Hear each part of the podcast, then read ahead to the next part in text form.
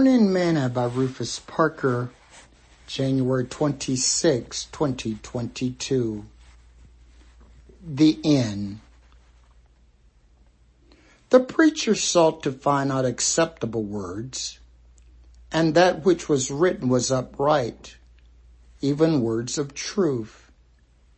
The words of the wise are its goads, and as nails fastened by the masters of assemblies which are given from one shepherd. And further by these, my son, be admonished. Of many books there is no end, and much study is a weariness of the flesh. Let us hear the conclusion of the whole matter. Fear God and keep his commandments, for this is the whole duty of man. For God shall bring every work into judgment with every secret thing, whether it be good or whether it be evil.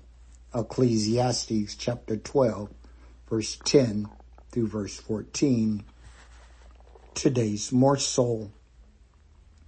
If you have ever watched a play, you will have seen that at the end there is often a curtain call.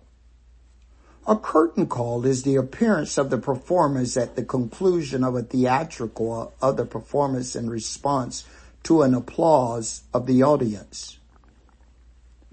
Solomon lets us know that there is going to be an end to this life and to do his, this world. He so calls for us to hear the conclusion of the whole matter and that is to fear God and keep his commandments. For this is the whole duty of man. Solomon tells us that God will bring every work into judgment with every secret thing, whether it be good or whether it be evil.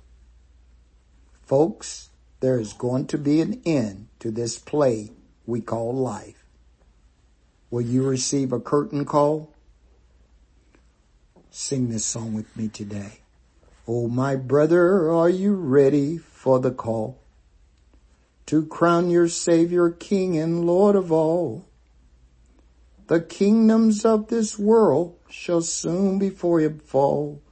We shall see the King when he comes. We shall see the King. We shall see the King.